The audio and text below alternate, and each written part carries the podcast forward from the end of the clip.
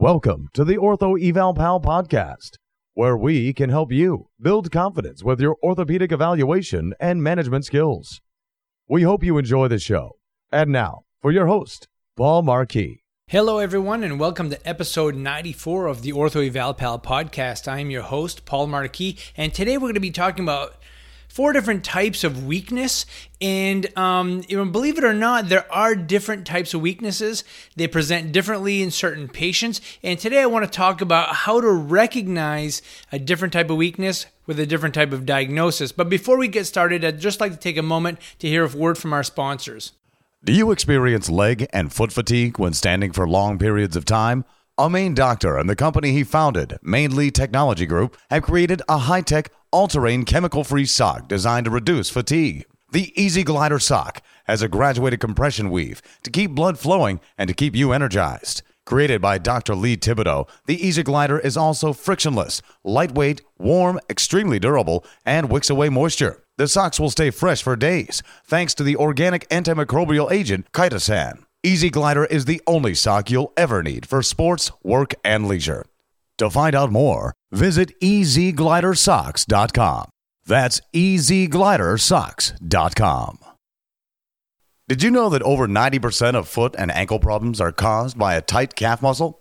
Introducing the Easy Slant, a durable, adjustable, and portable calf stretching device. The Easy Slant was designed to increase stretching compliance and get you back on your feet and feeling better faster. So if you work with patients seeking to ease or avoid foot pain or clients who want to improve their athletic performance, look no further. Visit easyslant.com to learn more or order yours today. Enter coupon code OEP for a 10% discount on your first Easy Slant. Welcome back. So today I hope to be able to help you sort out the difference the differences between certain types of weakness. Okay, now this podcast won't last as long as the last one did, um, so it's going to be kind of quick, short, and easy, but hopefully give you some tidbits of information that can help you tease out, um, you know, certain diagnoses by the types of weakness that they have. Okay, so the first one I want to talk about is weakness due to reflex inhibition. So I'm going to give you a couple examples. Somebody has a knee injury, they have effusion, they have pain, they have um, some instability to the knee, and the quadricep muscle shuts down. The patient tries to contract it, they just feel like they're working really hard, but they're really not contracting as well as they could be. All right. And another example would be rotator cuff weakness secondary to impingement. So they get a little impingement, which causes a little bit of pain in the rotator cuff tendon and they have difficulty maximizing their contraction and you'll notice kind of like a cogging effect when you give them some resistance so they can be having some pain associated with that uh, resistance and weakness but it's more of a cogging type of sensation. So they're giving you some resistance, it's bouncing back a little bit, um, and that's pretty common. That's something you see quite often. Now, the next type of weakness that we see quite often in the clinic is neurologic weakness. So, patients make an attempt to uh, resist, but the weakness is very smooth and very graded.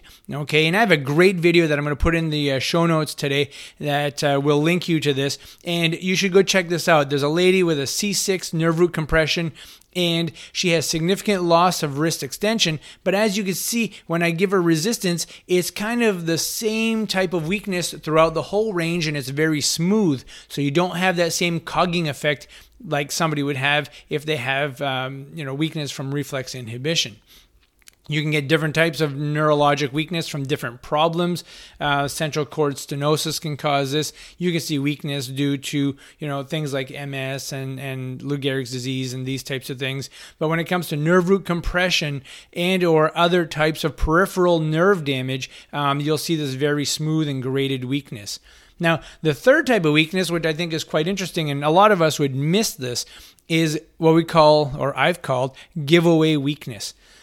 Now, this is where the patient starts to offer you some resistance. So maybe you're testing their biceps and you're pulling them and pulling them, and pulling them. They give you some resistance, and halfway down, they may give out.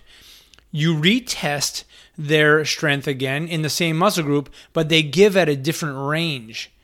And then what you do is you need to be suspicious at this point. Now what you should do is test other muscle groups. So if you, they have this kind of same type of weakness where it gives out at a different range, in multiple muscles of different myotomes, from different nerve levels from the cervical spine, you need to be really questioning, um, you know, if there's some symptom magnification going on here, uh, because it's not common to have weakness in multiple myotomes.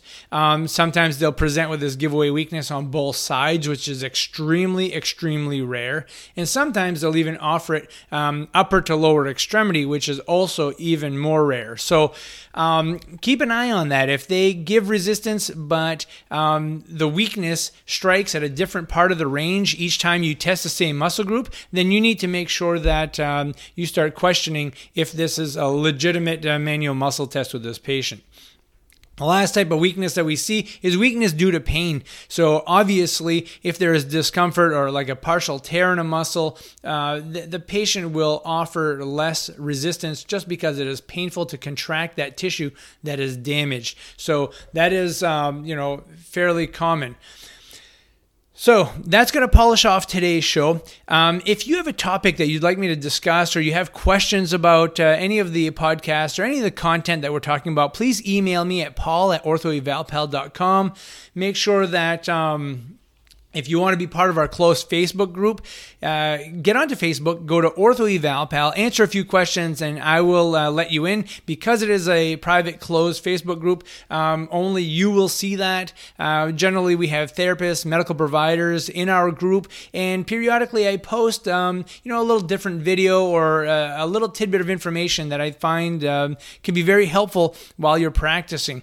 Don't forget to uh, jump on our YouTube channel, OrthoEvalPal with Paul Marquis. Have 300 plus videos there about patients with actual problems that I find um, people uh, find very, very helpful because you can actually see the patient diagnosis and injury and um, you know piece this together a little bit better and in the show notes today i'll have the link of the patient with the uh, c6 uh, neurologic weakness so, with that, I wish you all the best and thank you so much for listening and see you at our next episode.